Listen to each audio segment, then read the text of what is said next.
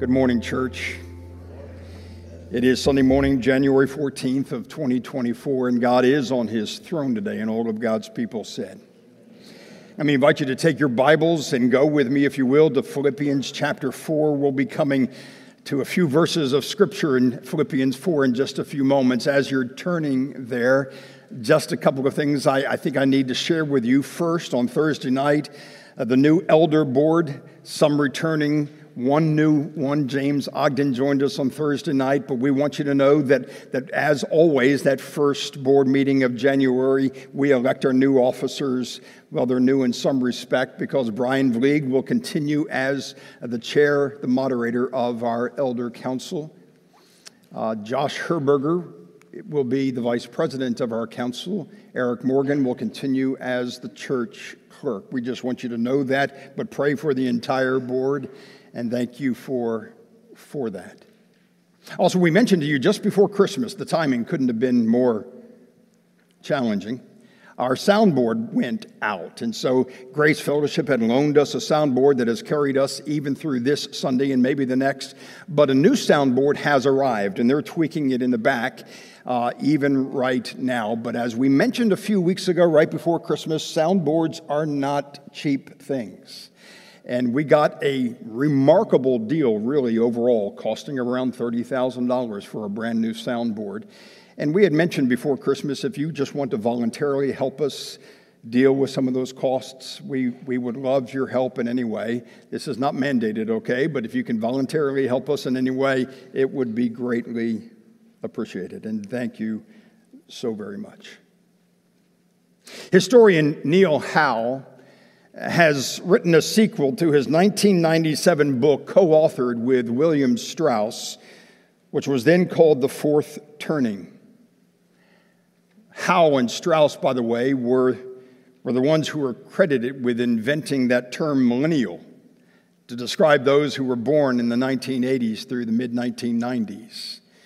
Neil Howe's new book, Strauss passed away in 2007, so the co author Neil Howe has, has penned a new book published just this last year called The Fourth Turning is Here.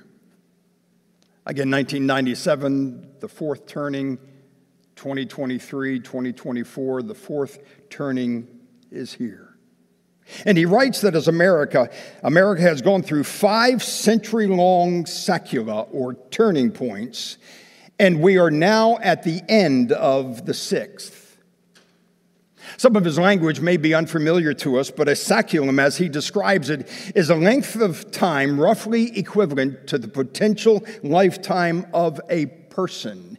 And each saeculum, each of these ages, encompasses four generations corresponding to the seasons of, a, of the year. This is all created by Neil Howe and Strauss. For instance, there is an era known as spring and of course, a time of new beginning. There is the summer, which is an awakening when the next generation turns against its parents. There is a time of fall when an unraveling begins to occur and the institutions around us begin to decay. And then there is winter when everything falls apart. And Howe and Strauss predicted back in 1997 that a great period of crisis would occur around 2020. I don't know if you knew of anything that happened back in 2020, but somehow their predictions were a little spot on. But in Howe's paradigm, which is sometimes pretty complicated and some of the timelines are a bit arbitrary, he does seem to apprehend the bigger picture. The saeculum, as we are now in, began a little bit after World War II, and then summer was marked by the 1960s and, and the rise of the counter revolution when everything began to change. And, and the fall of this era occurred around 9 11 to then when winter took place. And that very chaotic period that we are allegedly in, which Howe predicts will last until the 1930s. And then spring will come again and fall and summer and another winter. According to Howe, winter is here. Now, no one knows what tomorrow will bring, And I don't know what you deal with or how you respond to this kind of secular prophecy and this kind of analysis. But I think no one is questioning the fact that we are passing through a difficult period of history. Christians will be all right because we are in God's hands. We will be fine no matter what happens, but it seems like hard times are upon us. But hard times reveal who we are. Hard times help us to, to, to discover what we really believe. And it is sometimes pretty easy to trust in God when things are going pretty well, when we have money in the bank and our kids and grandkids are all doing well. But it's a far bigger challenge to rejoice, to give thanks, to walk by faith when the locusts are devouring the fields. The question is this morning can you handle the hard times? Will you trust in the Lord? Or will you give in to worry? Will you still be founding, found trusting in Jesus at the flooding of the Jordan? Or will you sink in despair? For that reason, we began a, a, series, a brief series last week, just for the month of January, that I'm calling A Strategy for Sanity. And we began to develop that strategy last Sunday. It is, it is a strategy that is based on, on trusting God and nurturing the kind of spiritual habits and mind that will be the source of our confidence and hope in the coming year. Last Sunday, we looked at Psalm 11 at a time when some of David's friends urged him to flutter away like a bird to his favorite mountain hideout because the foundations, as they put it, were being destroyed. And David refused to flee because he had already determined to put his hope in God, and his confidence was in him who is enthroned in heaven. That's the first step in this strategy of sanity. The second step that I want us to look at this morning, I'm calling rejoice always and worry never. Rejoice always and worry never. And don't miss those universals. Always, never. So, how do we, how do we flourish? How do we continue to move on? How do we find peace and what now seems to be a, a culture of such profound anxiety. So we are in Philippians chapter 4 this morning. Philippians 4 may be one of the most well marked and well worn pages in your Bible. Paul's words that were written from a prison cell in Rome certainly speak to some of our current realities. And as we turn to Philippians 4 this morning, I want you to know not only in this passage, but in all of the Bible, folks, the Bible is good news. Uh, because everywhere we turn, we will encounter bad news. And even as the primary season kicks off tomorrow with the, with the Iowa caucuses, the New York Times, for what it's worth, ran a headline yesterday that read Fear, anxiety, and hopelessness are on the ballot in Iowa. Bad news is everywhere, but the Bible is our ballast. The Bible will hold us up, and if you read this book, it will stabilize your life. And here's a stabilizing passage Philippians chapter 4, verse 4 Rejoice in the Lord always. Again, I will say rejoice. Let your reasonableness be known to everyone. The Lord is at hand. Do not be anxious about anything, but in everything. Watch again those universals. But in everything, by prayer and supplication with thanksgiving, let your requests be made known to God. And the peace of God, which surpasses all understanding, will guard your hearts and your minds in Christ Jesus. And this is God's holy word to us. And all of it is true. And God's people said, Anxiety. Anxiety is as old as the Garden of Eden post fall. The ancient Greeks called it black bile. The Victorians referred to it as neurasthenia. And our time does seem to be the age of anxiety, so that deep anxiety and worry are, are currents that run through our lives. And even as Solomon said some 3,000 years ago, anxiety in a man's heart weighs him down. So, what are you worried about most right now? What keeps you awake at night, or even more, what wakes you up at 3 a.m.? And I wonder if you were to pinpoint the single most anxiety producing issue in your life, what would it be?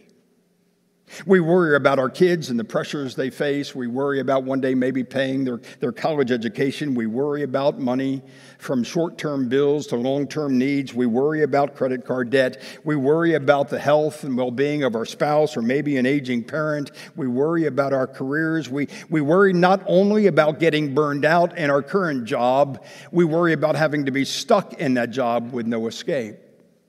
We worry about tomorrow and the kind of world our kids and our grandkids will inherit. And for most of us, even if we were to pinpoint maybe a particular issue that causes anxiety to rise up within us, most of us would say it's not just one thing, but three or four things that causes our knees to buckle. And when Paul wrote this letter to the Philippians, they too were being threatened by all kinds of stressors and pressures. And throughout this letter, Paul has been stirring up in the Christians at Philippi the need to adopt a certain kind of mindset. And that mindset is what he refers to at the beginning of chapter 2 the mind of Christ Jesus. Have this mind that was also in the mind of Christ. And then he begins to unpack what the mind of Christ is. Even earlier than that, in Philippians chapter 1, he himself modeled for us what that particular mindset is when Paul said, For me to live as Christ and to die as gain, so that no matter what happens to me, I will be fine, I will be okay. In fact, I will be great in the end. But as we come to this passage this morning and we, we read those words, those very familiar words in Philippians chapter 4, I do wonder who among us would not want more joy and less anxiety? Who wouldn't want more joy and peace in their lives? And in order to get there, the Apostle Paul tells us that there are three heart decisions we need to make. Three simple points this morning, but I, I hope you will not allow the simplicity of this to somehow minimize the realities that you are facing. We all struggle with worry, with anxiety, with a lack of peace. But he sets before us the way to recover joy, the way to know the peace of God. Three hard decisions. The first is the decision to pursue joy. Notice again verse 4. And, and, and I don't think Paul wrote this and then erased it and then wrote it again and, and erased it. I think it just poured out of him. Rejoice in the Lord always.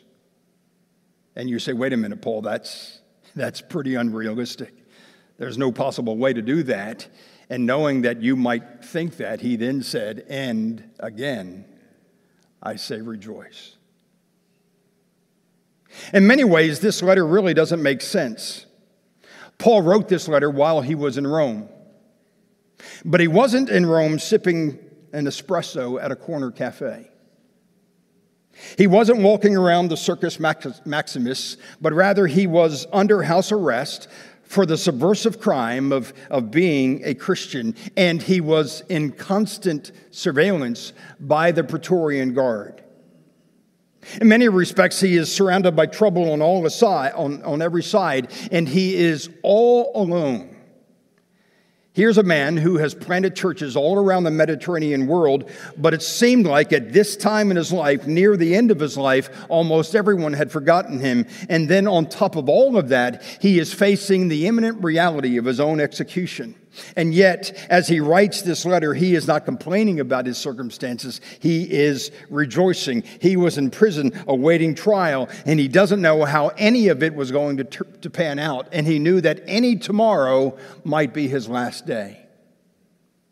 So, Paul had every reason himself to be split apart by worry, to sit in darkness and to whine, and yet what we find him doing 14 times throughout this letter is calling himself and us to rejoice.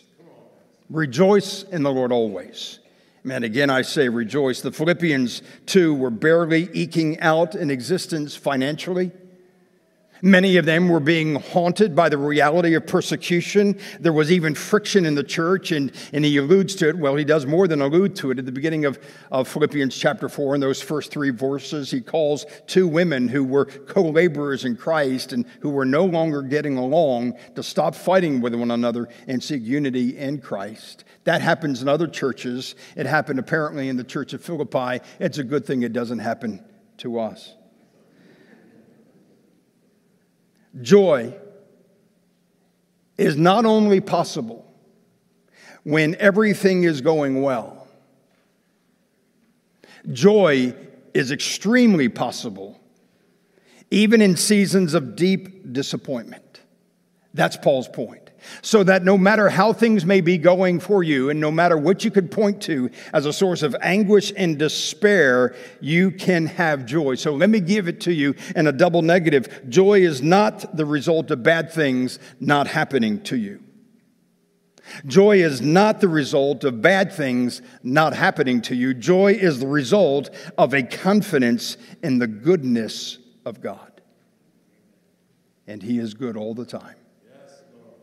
Rejoice in the Lord because of your union with Christ. Rejoice in the Lord because He is the one who brings wholeness. He is the one who is so absolutely reliable all of the time. He is closer than a brother who does not change. Everything else may change around you, everything else may be knocked down around you. Our neighborhoods may change, our schools may be in trouble. We're told that inflation is up, is down, even when the cost of living is up.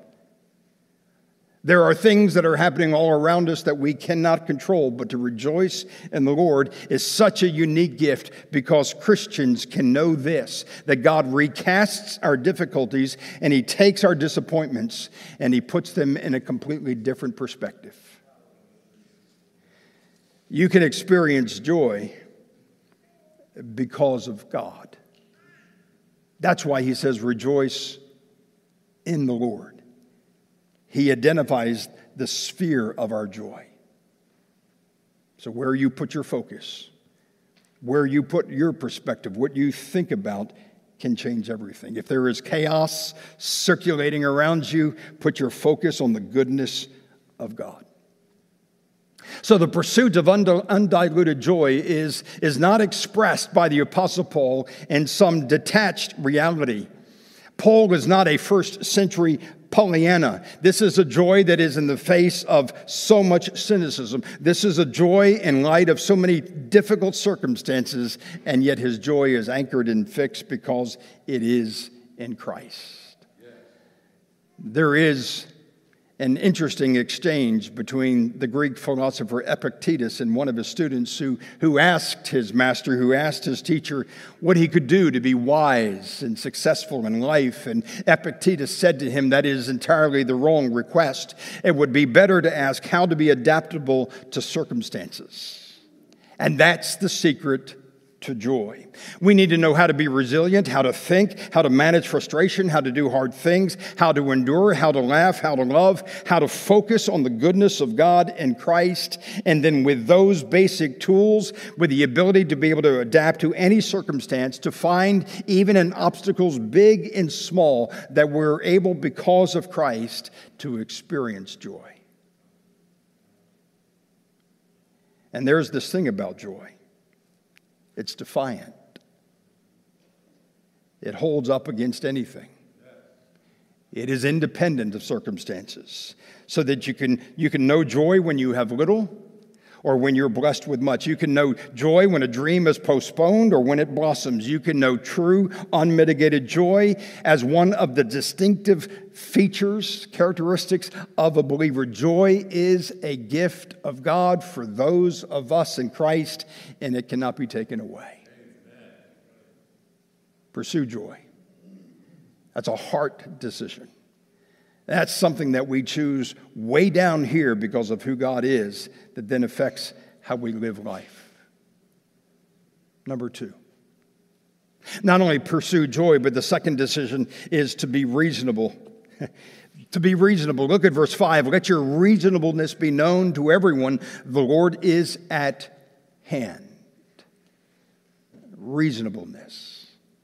Other translations say, let your gentleness. An older translation even says, let your softness be known. It's a relational quality. It's talking about how we relate to one another.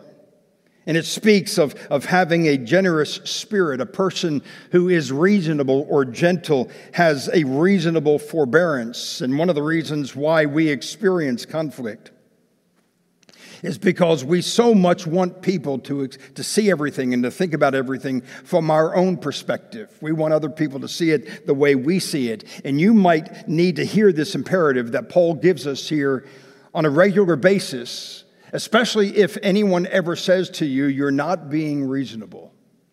Has that ever happened to you? Being reasonable is the ability to yield. You don't always have to be right.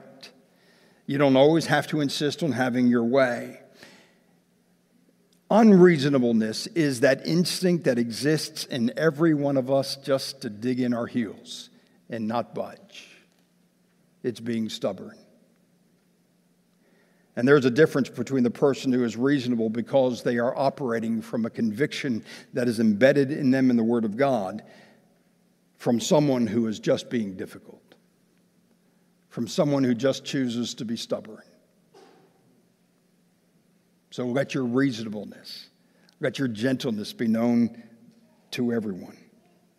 And the real measure for whether I'm being reasonable or not is not if I think I am, but whether or not those who are around me see it and feel it and know it, that I'm being reasonable.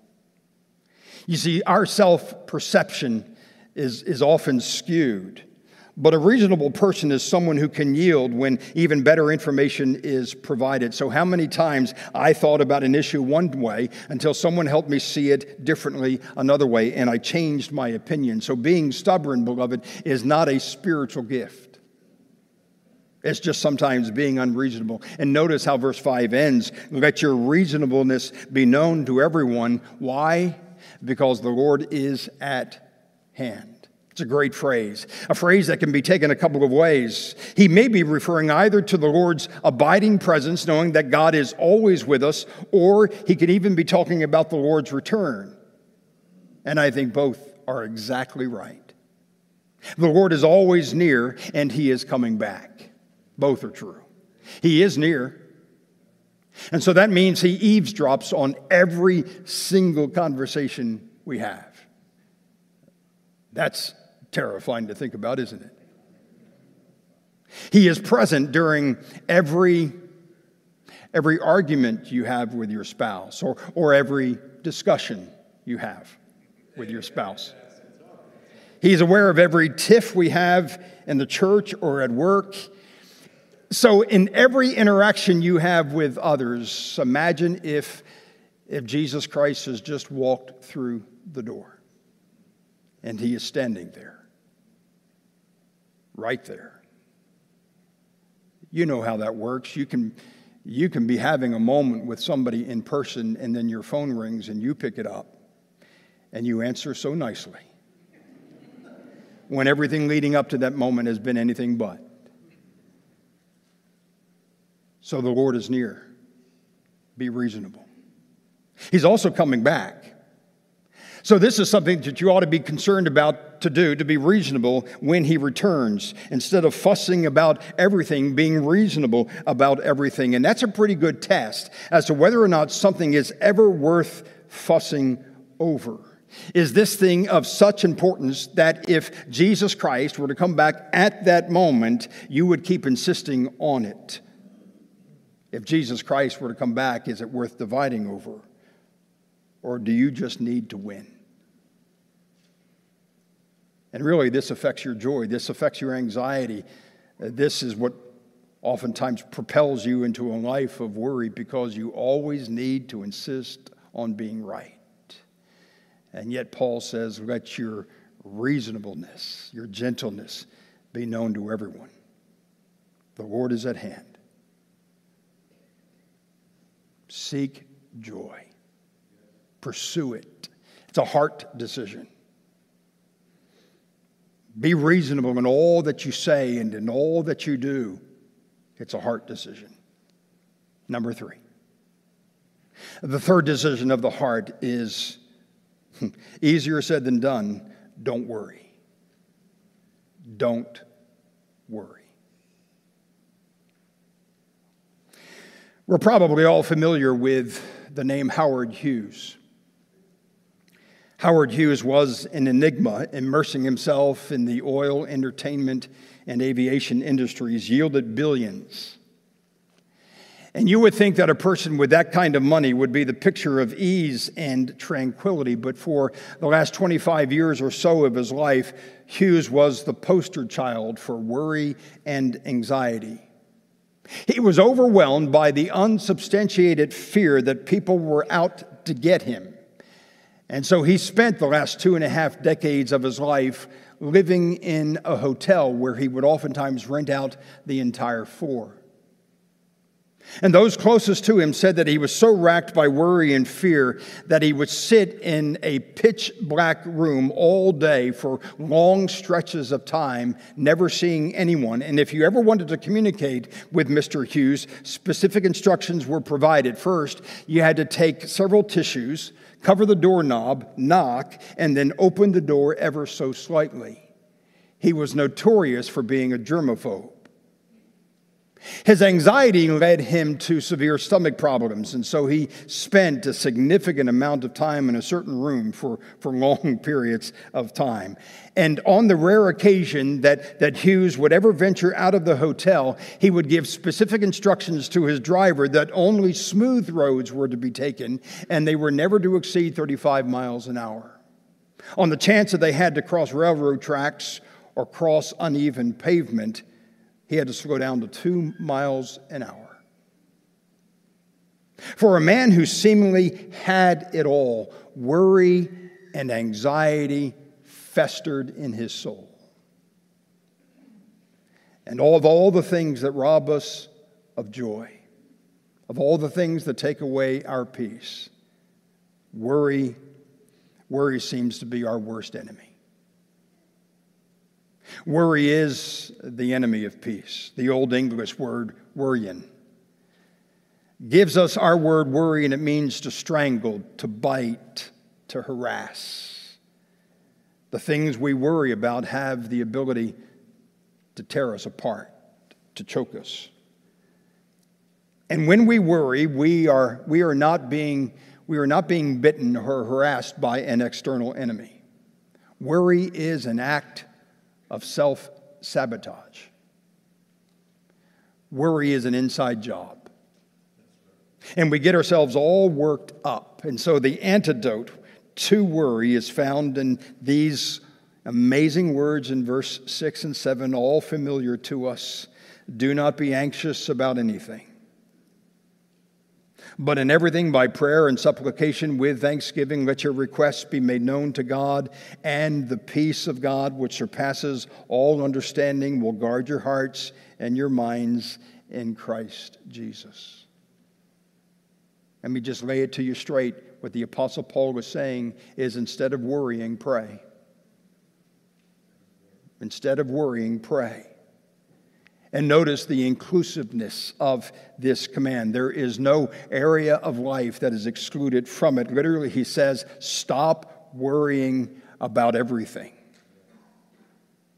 And you know as well as I do, worry accomplishes nothing. It consumes a lot of energy, it wastes us, but it does nothing. And the Apostle Paul is making his case here, saying that really there is nothing to worry about. Oh, yes, there's, there's plenty to worry about all around us, but there's nothing to worry about because God is in control, because we know who He is, We worry then because we want to be in control. We, we want to be able to manage everything around us. And worry cannot impart the sense of control that we crave. Why? Because we're not God. We're not in control, He is. So don't worry about anything, but, but pray about everything. So don't get all tied up in a knot, twisted around. That just makes it worse. Instead, pray and pray all the time and pray about everything.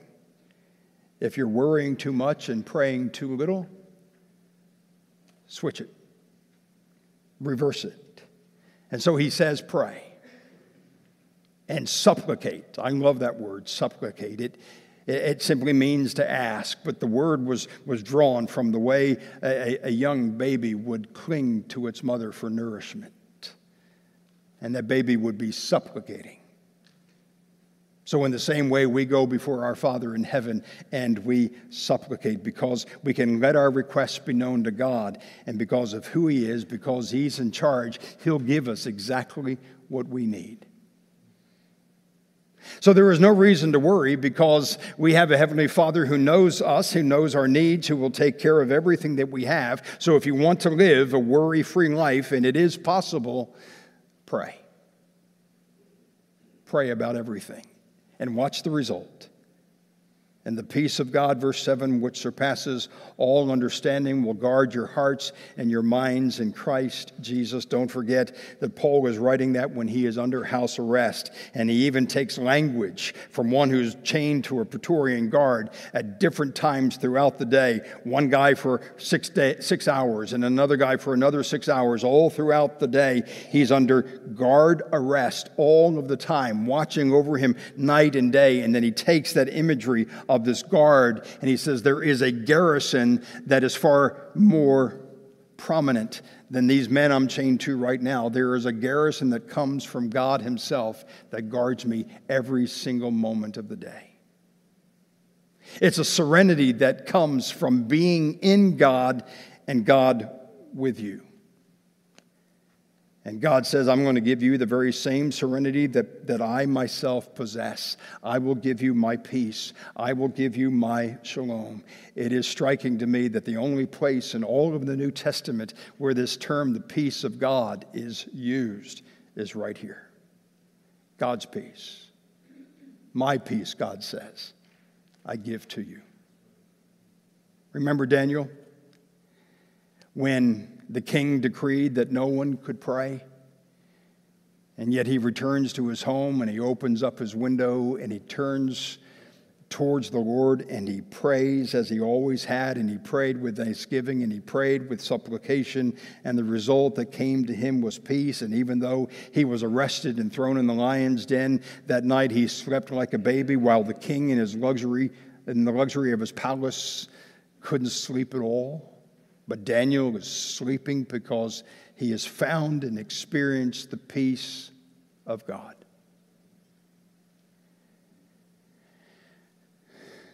Friends, in this passage, Paul places before us, God sets before us a choice. It's the choice of whether having and living with anxiety or the choice of living with joy. And here's what has been discovered by, by all who have sought to live in Christ and for Christ you cannot have both. You cannot have both anxiety and joy because one will push the other out. They are incompatible. One will cancel the other. So that when our joy increases, then our anxiety recedes, and vice versa. So, do you tend to lean towards joy or do you tend to lean towards anxiety? And if you lean towards anxiety, what should you do? Don't worry about anything. But in all that you do, pray. And pray with thanksgiving, pray with gratitude, and the peace of God will come. Amen. And it will sweep over your life. And your anxiety and your worry will be replaced by the joy that is found in Christ. That's why Nehemiah could say, The joy of the Lord is my strength. So there are three decisions of the heart that we can make every single day that will determine whether or not we have this defiant joy or we are strangled by anxiety. Focus on the goodness of God and pray about everything and worry about nothing. Let's pray. Father in heaven, thank you for your word this morning and thank you for the clarity of it. Yeah, there's a simplicity here, Father, but there is also a depth that I think every one of us in this room can identify that, that yes, while it's easier said than done, there is in Christ this, this bottomless reality that in Him, no matter the circumstances we face, no, no matter the challenges that are all around us, whether we have, we have entered into a phase of winter so that hard times are upon us or not. It matters little for the one who's put their refuge in Christ. And so, Father, I pray, we pray together that you will make us a people of, of defiant joy and that we will choose joy, that we will pursue it not because we can manufacture it on our own, but because we are focusing on the goodness of God. We look to you. And we know that from your good hand will come everything that we need. Help us, Father, not to be cranky or grumpy, but reasonable. So that, Father, in all of our interactions with one another, even when the pressures of life seem to be closing in, there will be this gentleness that is the gentleness of Christ that marks our lives. And then, Father, when worry seems to swell, when it seems to, to lurch back and grab us by the neck, may we pray. And pray all the time about everything with thanksgiving. And then, and then know as we wait upon you, your peace will fall. Your wholeness, your shalom.